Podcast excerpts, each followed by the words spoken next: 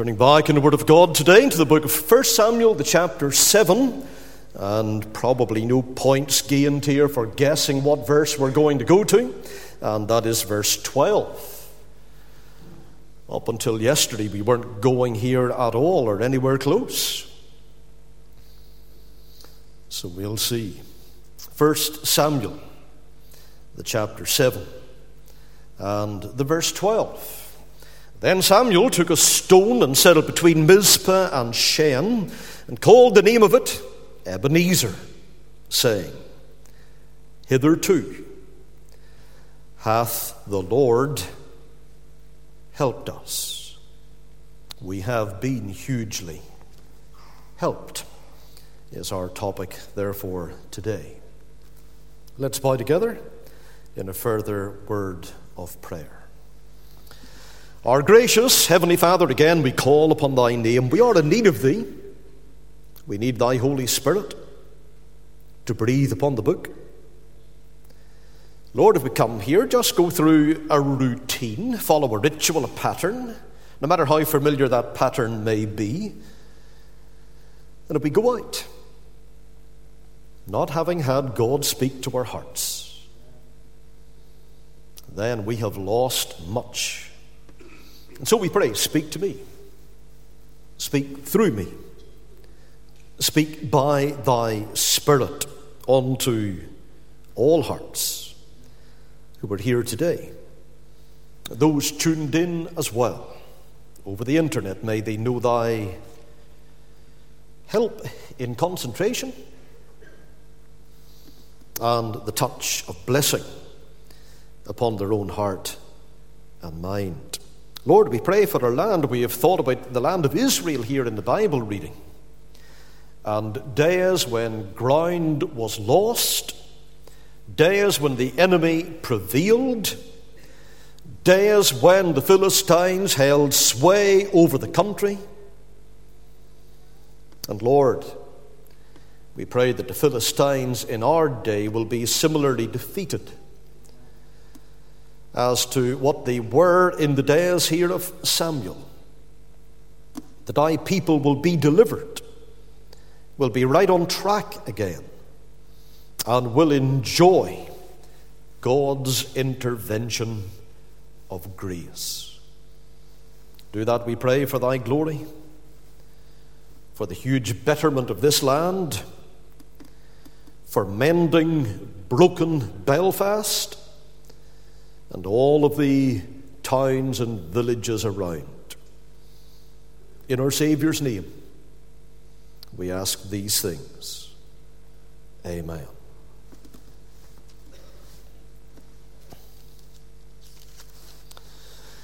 At the Great American Exhibition, the year 1862, there was an impressive and beautiful statue unveiled, and they called it the Wept of Wishton Wish.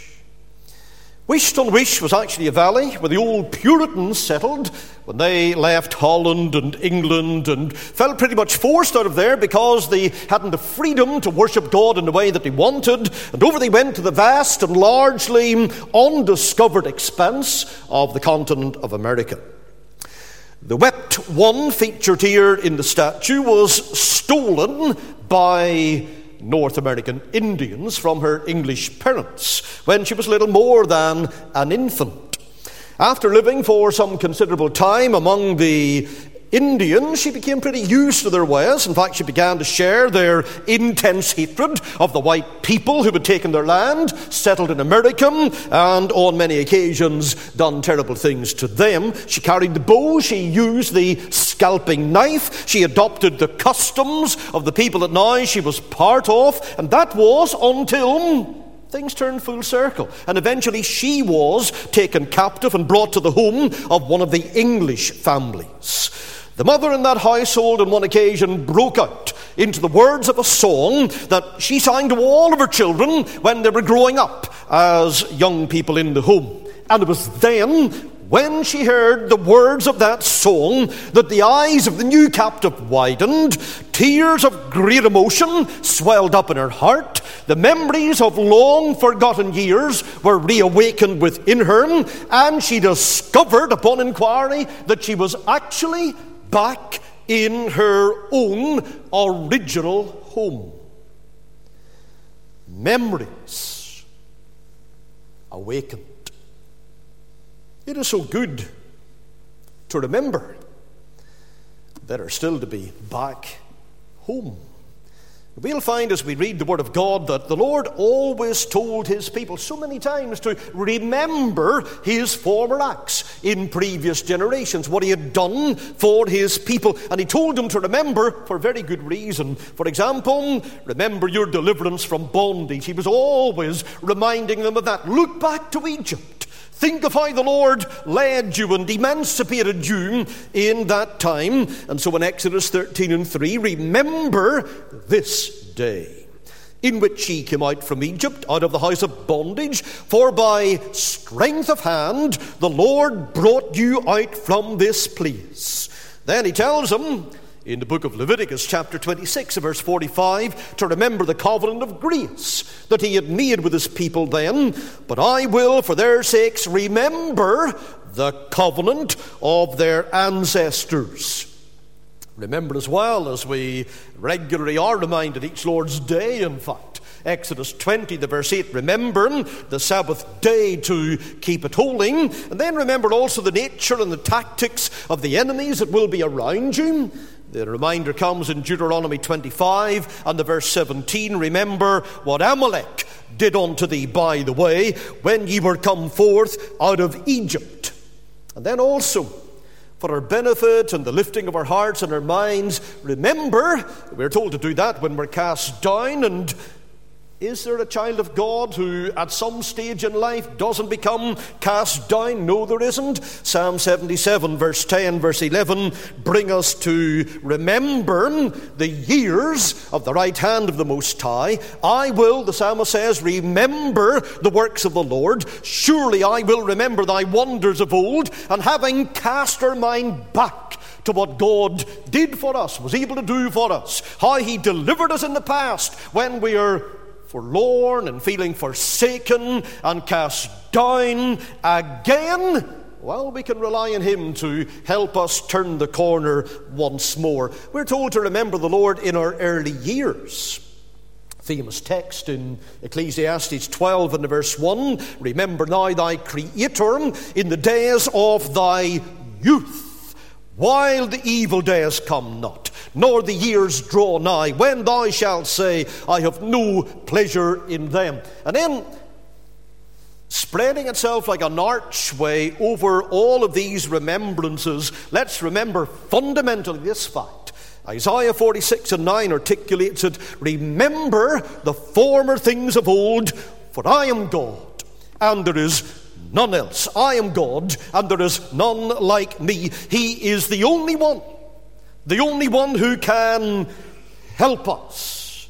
Now, all of these prompts to remember are coming very much in a day when many people in different areas are telling us forget, forget, forget. Draw a line under that, act as though it didn't happen. Make it ancient history, move on, get up to date, modernize. And the whole ecumenical movement for years has been going on that basis. Forget the past. Forget the freedom you enjoyed. Forget how it was when you were under bondage to the devil and sin and delusion back then. Forget those dark days. Whenever you struggle to find a gospel preacher and you flock to go and find where the Word of God was being properly sounded out, forget, going back further, the Protestant Reformation, what it brought to Europe and beyond. Forget the Bible and forget its doctrines. Let's grow up. Let's go forward. Let's become liberal. Let's modernize. Let's get with the times. Let society, not Scripture, dictate how we behave and where we go. God, still with all of that, insists remember. Remember what bondage to the enemy is like. Remember how good the Lord is.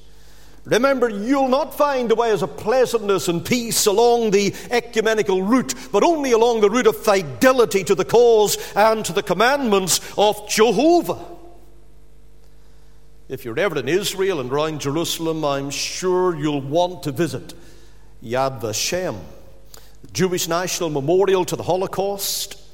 And these startling, impressive words are printed largely there. Forgetfulness leads to exile, while remembrance is the secret of redemption. And with six million of their number slaughtered in Hitler's maniacal purges, no wonder the modern Jew is still crying out and holding on to this theme for remembrance. And his demand is right. And it's of infinite importance that we remember what the Lord has done and give Him all the glory for it. That we, like Israel, do you hear in 1 Samuel 7 and verse 12, we lift up our own Ebenezer stone of memorial and we cry in united testimony, Hitherto hath the Lord helped us. Have we not good reason to do that? As good a reason as Israel had? You'll find here the Lord, first of all, had led them on to a new experience on old ground. It led them to a new experience on old ground, like that little girl coming home. She was back in the old ground again. But how new things were going to be. There had been a reclamation of the blessing. This ground that we're reading about in 1 Samuel chapter 7, it had belonged to Israel, but they had lost it some 20 years before in a battle with the Philistines. It's just north, eight miles or so north of the city of Jerusalem. And round the Mizpah area, it became very fortified fortified under Asa, one of the later kings of Judah. Then, whenever the Babylonians came in and took over the nation, they made Mizpah their big center of operations in defending against the ravages of others, defending the city of Jerusalem. So Mizpah became a very important place. And it was important here, but it had slipped through the fingers of the children of Israel because, well, that was when Hophni and Phinehas, the two sons of Eli, had been killed. That was when the ark of God had been taken. That's when 30,000 Israeli footmen had been killed. And that's where the term Ichabod was born and inscribed over the national life. In 1 Samuel 4 and 21, we read, Ichabod, the glory is departed from Israel. And it was a shameful thing, and because of all the sin in the land, and there was suffering because of all that happened there as well. In fact, some terrible events followed hot on the heels of Israel's defeat at the hand of the Philistines back then. We have, for example, Eli, the high priest of Israel, fell back off a stool, broke his neck, dead. His daughter in law conceived that child that was named Ichabod, so great was her feeling of grief. And those were only some of the immediate events that followed defeat. Think of what happened over the next 20 years. The men of Israel they were reduced from their proud, dominant status to those who were now the slaves to the Philistines in their own countries. Their liberties were taken away. Their land, their family inheritance was grasped from them, put under the control of the Philistine invaders. Their harvests were plundered. Think of the days of Gideon when harvests were ravaged then, and right through the days of the judges when the Philistines would have attacked and manipulated and monopolized the Israelite harvest. Their persons in Samuel's day were abused, their name became a byword, and for 20 whole years, this once powerful nation that God had raised up put his name upon, shed his favour abroad upon them. They were now trodden down, they were ripped apart, they were ravaged, they were beaten, they were plunged into deep and depressing sorrow, all under the savage blows of their most bitter and belligerent enemy. Nevertheless, after God had graciously kept that nation alive, kept the pulse beating within it, even though it was weak, through those 20 years, what God did was He brought it back to this area where the suffering had stemmed from. And now Israel, in delight to what the Lord had done, they decided there's nothing more fitting than raising a stone of memorial here, a testimony to God's grace. And we read then Samuel took a stone 1 Samuel 7 and 12, and set it between Mizpah and Shen, and called the name of it Ebenezer, saying, Hitherto hath the Lord helped us. What had been an awful defeat in that territory was now turned around into an outstanding deliverance. God led the people into complete victory on the very ground where they had known frustration and failure and bitterness and bondage in the past. That is one of the things that God does. And He did it, of course, for our denomination 70 plus years ago. He lifted it up from its face, from the ground of defeat. When the ecumenical movement was moving at full steam and people were fawning over it.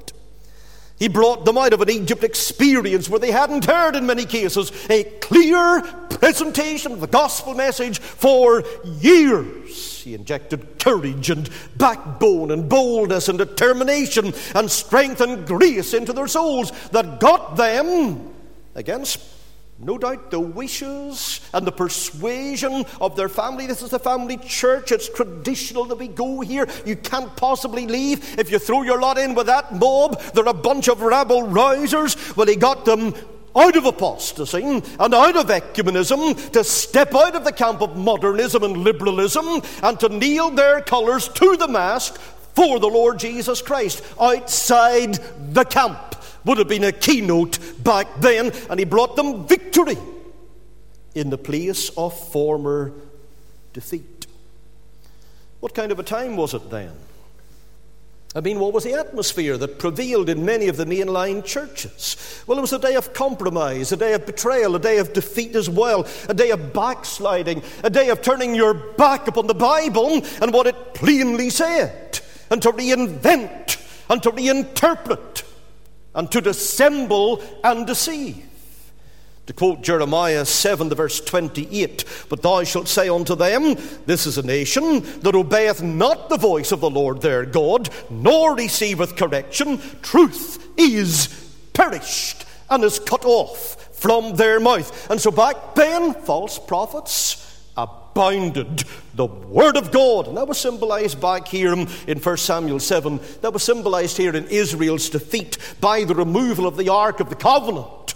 The Word of God was replaced by philosophy and replaced by newspaper headings. It had come under attack from rationalist ministers buoyed up by the subtle weapon of the new Bible versions they had sucked in all of the poison of German rationalism that was against the Bible, that was saying, well, you know, you can't really believe all of the Bible because there's myth and there's fable, and you have to understand and discern where the myth is, where the fable is, and maybe there's fact somewhere. Well, there will be, but we need to demythologize the Bible and get to where the facts are and all of the rest of it. And they're telling you, like the old priest did, we are the ones to shine the light on it and tell you what is right and what is wrong and what you can believe and what you shouldn't. And what the child of God all along is meant to do is, Acts 17, search the scriptures daily.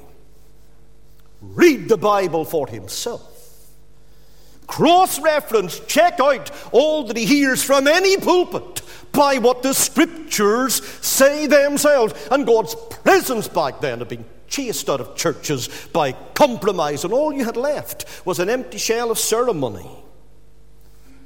It was a day when the Irish Presbyterian Church, for so long, it had been a lighthouse of truth Many, many times it had been a channel of revival, fire, and power in our nation, but that church had buckled at the knees and it was being swept along and eaten out by a strong fifth column of unconverted, infidelistic clerics within the ranks. And I suppose the most infamous of those was Professor James Ernest Davey.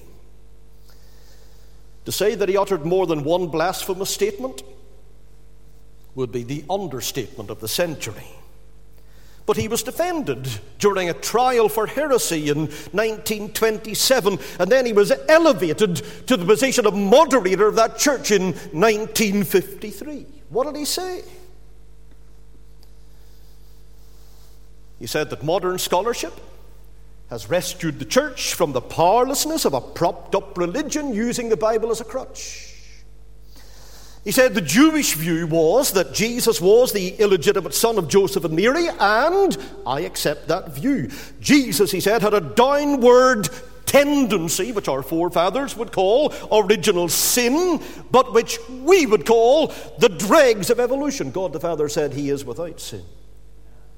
He is sinless and spotless. He said as well, this is J.E. Davey, there are hundreds of discrepancies and direct contradictions in the whole Bible. He said that an omnipotent and omniscient Christ makes Gethsemane and Calvary play acting. He said there are parts I do not accept in the book of Revelation. Well, that applied to many other books as well. Then he said there was a time when I held the views of the fundamentalists, but I came to know that modern views were not only truer, but more helpful. And so those are breaking away and out of the Irish Presbyterian Church in 1927, the year of the trial, and the Evangelical Presbyterian Church was founded then under the leadership of James Hunter and W.J. Grier. The Free Presbyterian denomination rose under God's almighty hand later in the year 1951, whenever the compromise had deepened even more. Two years before, J.E. Davey became moderator of the Irish Presbyterian Church. In our articles of faith drafted back then, we were nailing our colours to the mast and we were saying this is what we're for the absolute authority and divine inspiration of the Old Testament and New Testament as the Word of God. There is but one living and true God, and in the Godhead there are three persons equal in power and glory God the Father, God the Son, and God the Holy Spirit. Uh, we were for the eternal sonship. This was where the battleground was the virgin birth, the deity of our Lord and Savior Jesus Christ. We as well were articulating this Bible teaching about the personality of God the Holy Spirit and the absolute necessity of His work in regeneration and sanctification and His infilling of the indwelt believer for power to live and witness for Christ. And we were also teaching the substitutionary death of the Lord Jesus Christ and his resurrection as the only way of salvation from sin through faith. And guess what happened? The sword of the Spirit won the day and took ground that had been formerly occupied by the modernist and by the infidel. The enemy was stricken with fear and ran for shelter. Those were days of victory. And they were accomplished on the ground of former defeat. And we lift up the memorial and we say about those times, hitherto hath the Lord helped us. Well, is there still a reason for the Free Presbyterian Church to be around and other fundamental Reformed Bible fellowships to be around as well? Our church is not becoming more evangelical and more biblical around us. Well, look at what happened this week. The Church of England voted to welcome and commend plans to allow churches to bless same sex partnerships. When it came to the bishops, and there were three layers to the vote, but the bishops, key controllers there, 36 to 4, voted in favour of this obnoxious thing. Not only that, they're considering and I emphasize that's what they say. They are considering only at the moment gender neutral pronouns for God. And when you see this kind of material floating about in the religious world, then you're thinking there is a need for a strong stand still to be taken for the Lord. Days of victory need to be achieved on ground of former defeat, but let's not delude ourselves. We don't have the strength that we have back in 1951. We don't have the kind of influence that we had in years beyond that as well. We haven't quite turned full circle, and we're thankful for that. We are not embracing heresy, but we haven't got the cutting edge we possessed. And if we think we have, then we are deluding ourselves. We have made wrong decisions. We have gone in wrong directions. The tide of blessing is manifestly out. Church attendances are falling, and not just in the liberal modernistic churches, but in our churches too. We are losing ground. That is fact. And before a further plunge, we need revival. We need God to work and move in our churches once again. And we need to be praying. But we move on here because we'll be on praying ground in a moment or two because we've looked at the reclamation of the blessing. We're moving to the route to the blessing. And so this is Israel coming back, reoccupying ground that they'd lost, putting the flag and the ensign and standard on that territory the Philistines had dominated for 20 years. What were the leading features of this route to blessing? In fact, what were the milestones along the path by which they eventually reclaimed victory? Well, number one, sorrow. Might seem a little incongruous and even slightly depressing to start here, but that's where we must always start. Sorrow. 1 Samuel chapter 7, verse 2, look at what it tells us. It informs us all the house of Israel lamented after the Lord. The word is a strong, exceptionally strong one. Means a wheel. It came right out of their heart It wasn't just something, you know, prattling about, form of words, saying things to sound good and all of that, to make an impression around. This was something they felt intensely within their heart. And that intense feeling within gave rise to this wheel that came out.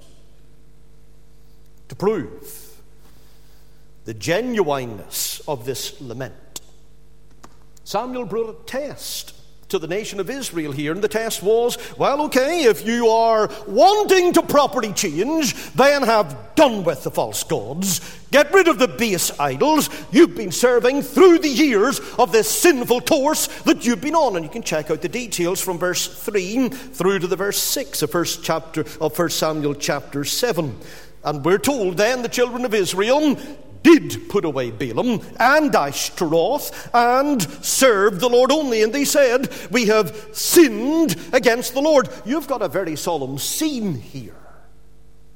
A scene of great and general and genuine repentance, a scene when dry eyes and calm breasts were a rarity. So, with passion, the axe is lifted and the hammer is taken and it's brought down crashing on those little images and statues, those wooden and those stone deities of Baal and Ashtaroth, and there they are, reduced to splinters and little piles of powder with inward pain. The Israelites mourn the days of their departure from the one true Jehovah, and with determination they decide we are setting our faces towards God alone again. There was a touching of the heart and a moving of the feet in repentance. So it began with sorrow. That was the first milestone on the way back. The second step was that of supplication. If you look at verse 8 and verse 9 of the chapter, and the children of Israel said to Samuel, Cease not to cry unto the Lord for us, that he will save us out of the hand of the Philistines. And Samuel took a sucking lamb and offered it for a burnt offering, holy unto the Lord. And Samuel cried unto the Lord for Israel, and the Lord heard him. You know what old John Bunyan said was absolutely nail on the head, spot on. Bunyan said, You can do more than pray after you have prayed, but you cannot do more than pray until you have prayed. And that is absolutely true. That counsel still holds good. Israel were aware of that. And so, when this fear of the Philistines gripped their heart and their transgressions piled up before them, they went to this unstoppable, unanswerable weapon that was prayer. Samuel, don't stop crying out to the Lord for us. 70 years ago plus, this church felt that because it was born in prayer. And oh, to be in such ground as Samuel was here, whereby the nation could come to him and say, Samuel, pray for us. And oh, to continue earnest in prayer until our battles have been won. So we have a season of sorrow and supplication, also of sacrifice. When Israel requested that prayer should be offered by Samuel to the Lord on their behalf, Samuel, yes, he did pray, but notice, that he was very careful to offer that prayer on the grounds of the shed blood of the lamb. Where do we find that? 1 Samuel 7 and 9. And Samuel took a sucking lamb and offered it for a burnt offering, holy unto the Lord. And when he had offered, the lamb shed the blood. Then, then, and only then did he begin to pray.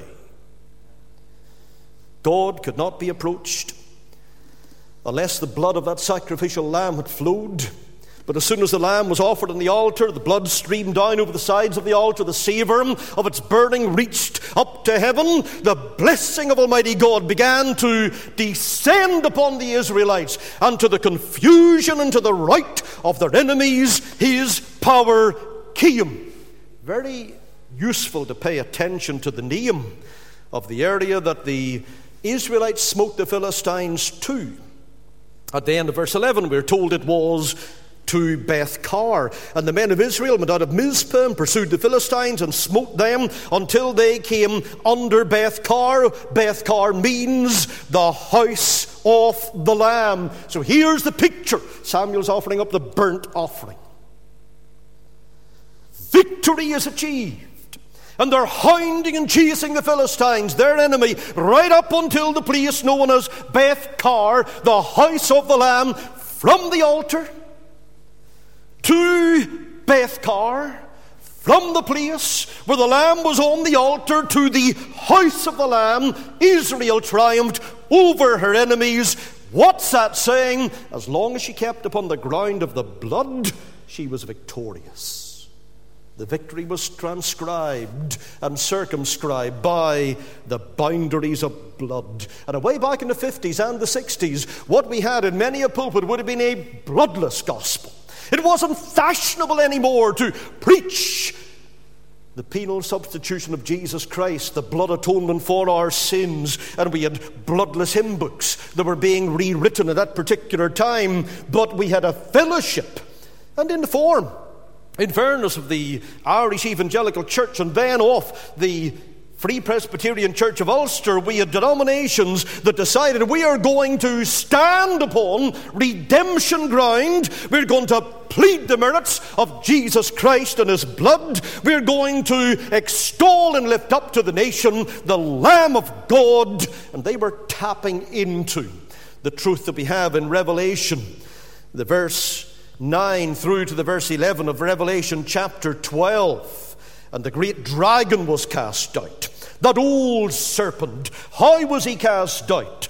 They overcame him by the blood of the Lamb and by the word of their testimony. You know, it's always this way. Victory only comes to our lives, personally, individually, nationally, congregationally, through the blood of the Lamb. Precious blood. By this we conquer in the fiercest fight, sin and Satan overcoming by its might. And I'm asking you, child of God, today, are you pleading the value and the virtue of Jesus' blood today? Are you taking your stand upon redemption ground? Are you relying on it for the slaughter of your sins, for fighting your foes, for triumphing over every temptation and tribulation? There's nothing so powerful as the blood that flows from Calvary's Lamb. In Revelation 17 14, we have this record they shall make war with the Lamb but the Lamb shall overcome them, for he is Lord of lords and King of kings.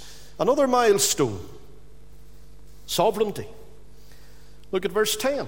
In 1 Samuel chapter 7, God's sovereignty is emphasized there.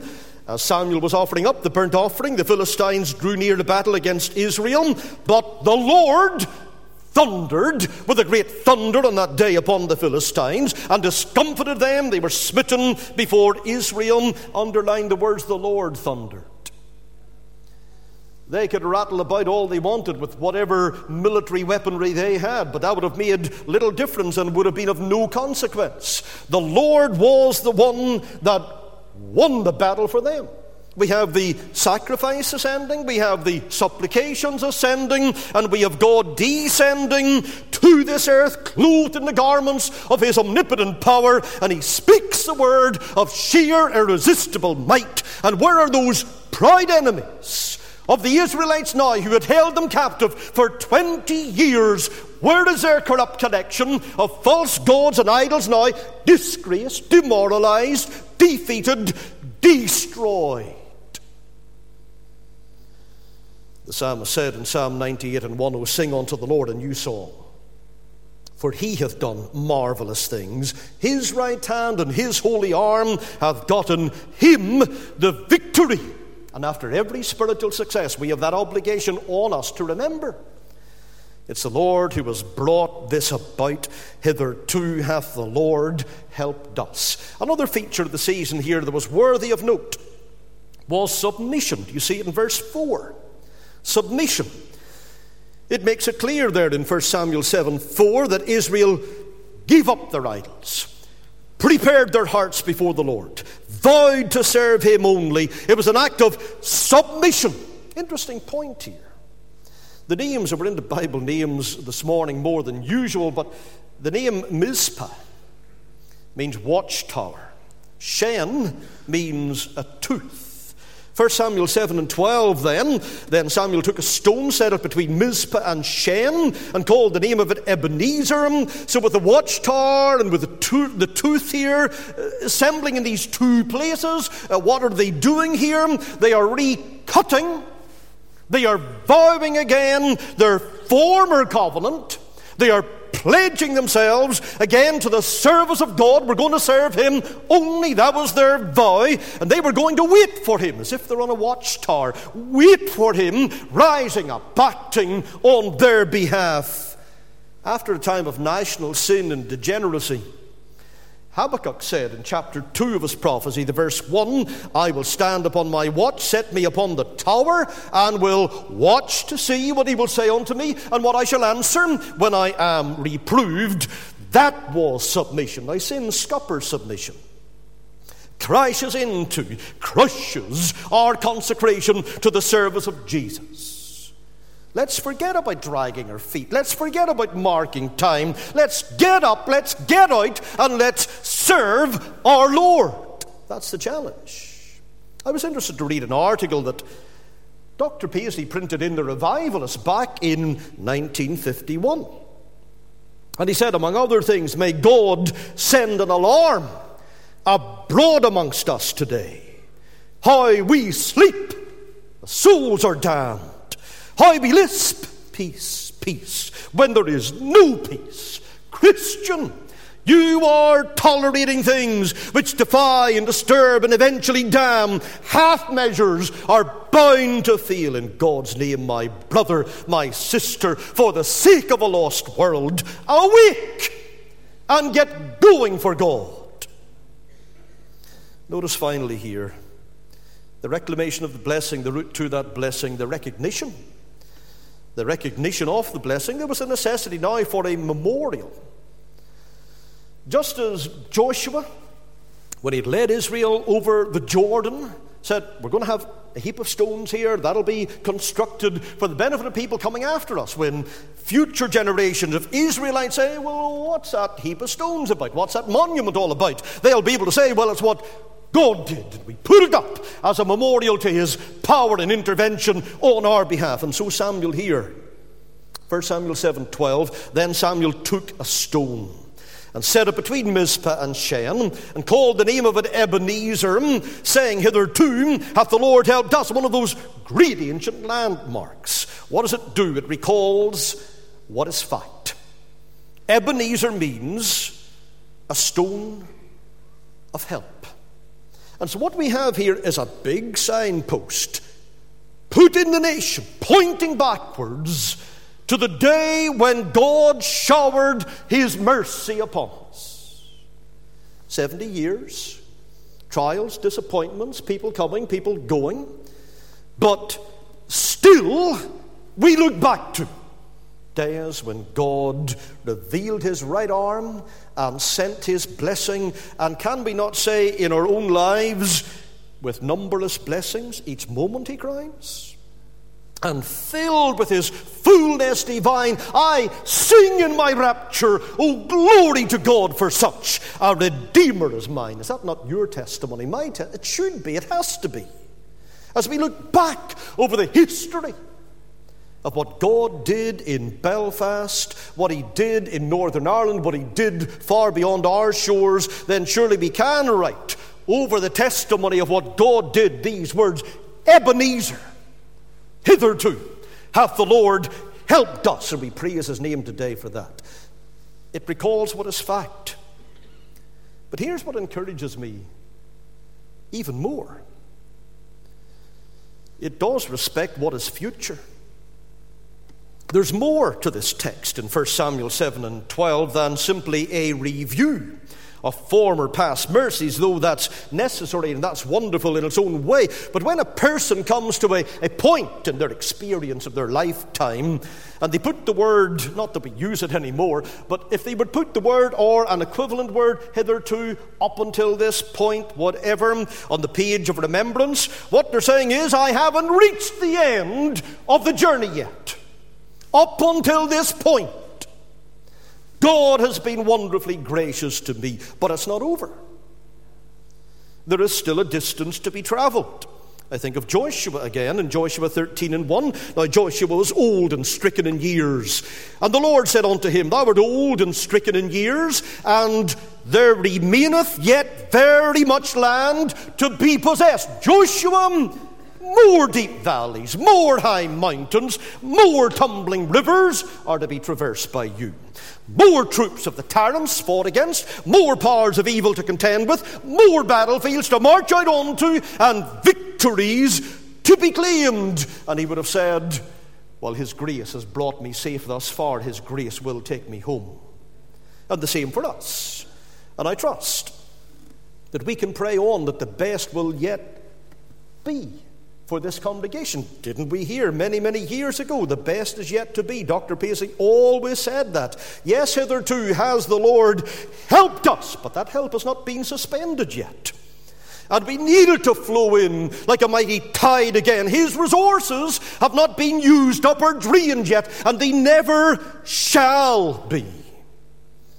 I close with the words of W. Winters Ebenezer, Lord of mercies, all our thanks to thee are due. Ebenezer, we repeat it, thou hast helped us hitherto. Grateful are we for thy favours, large and new, stone of help on life's rough journey. If reclining, rest is sweet. Hitherto shall be our song still. In the realms of bliss we meet, and forever cast our crowns at Jesus' feet.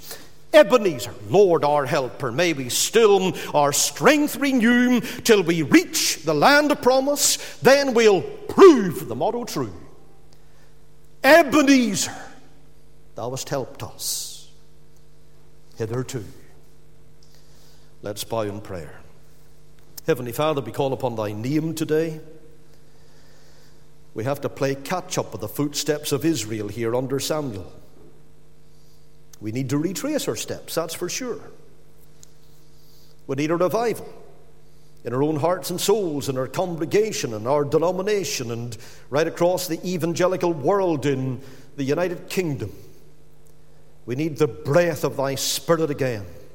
Send it, we ask. Do the work, we pray, by thine almighty power.